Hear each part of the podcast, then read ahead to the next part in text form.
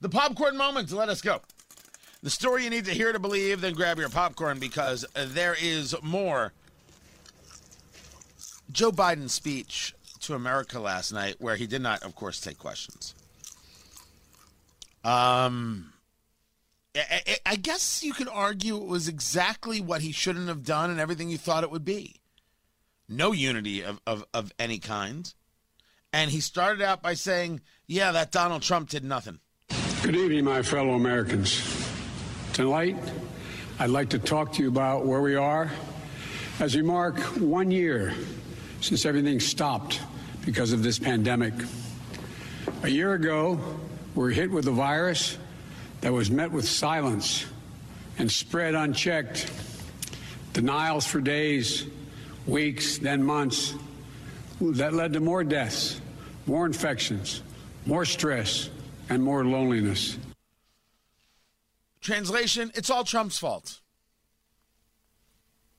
That's just...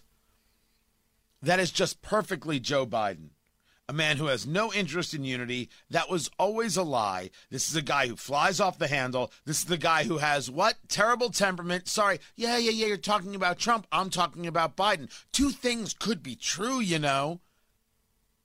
Oh, you can't talk that way about Joe Biden. What about Donald Trump? Could you maybe control yourself? Joe Biden is a guy who calls people fat. Joe Biden is the guy who wants to challenge you to push-ups. Joe Biden's the guy who wants to take you outside. Joe Biden's the guy who wants to take Trump behind the woodshed. Joe Biden's a nasty guy with a bad temperament, and Lord only knows what's going on with his mind, although he delivered the speech with somewhat acceptability. Stood there, held on to the podium, gave the speech off the teleprompter, turned around and walked away. That's what he did. Remember, it was Biden who said you shouldn't t- shut down travel to China. It was the media apparatchik that said this is only going to exacerbate issues. It was the right move. Now, could you argue that we didn't do this quick enough, we didn't do that fast enough? I think you can. I've discussed it regarding P P E and not having the stockpile. Of course you can. But I can also argue when they told me don't wear a mask and then wear a mask and then don't wear a mask and the Surgeon General was telling me not to wear a mask and Representative Eric Swalwell was telling me not to wear a mask. They didn't know what they didn't know. And then they got better at understanding what it is they were dealing with. The biggest horror we have is ripping society apart over a virus as opposed to working together. And we do it for politics. I I may have discussed it before here. I know I was discussing it yesterday. I think it was on Tony Katz today, noon to three. Uh, great show. Doing great because of you, by the way. So thank you for that. Really appreciate it. Maybe you missed it, right? You're working. You, you got a family. You don't have time. You do not have time to listen to me all day. I think that's shameful, but whatever. And I was discussing the fact that that last April, outside of covering Jared Fogle, and I had to explain to people in, in other markets what, what the Jared Fogle story was, the subway guy, the case that took place here in Indianapolis, the, the child porn, the, the the pedophilia. After after a week of covering that story, I remember it was a Friday, we had gotten done, and I said, thank God that's over.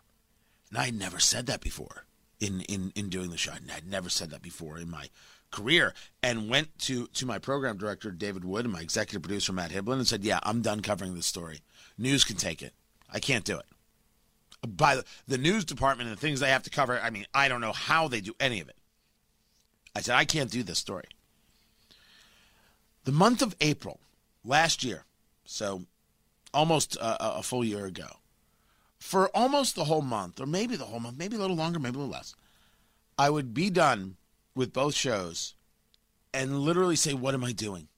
Out loud, what am I doing? I would look at my wife and say, what am I doing? We're ripping each other apart to decide who can politically win over a virus. Who wants to be a part of this?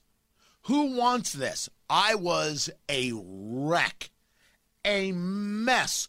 I, I, I couldn't, didn't talk to people. I just, it was having to do it every day and watching that.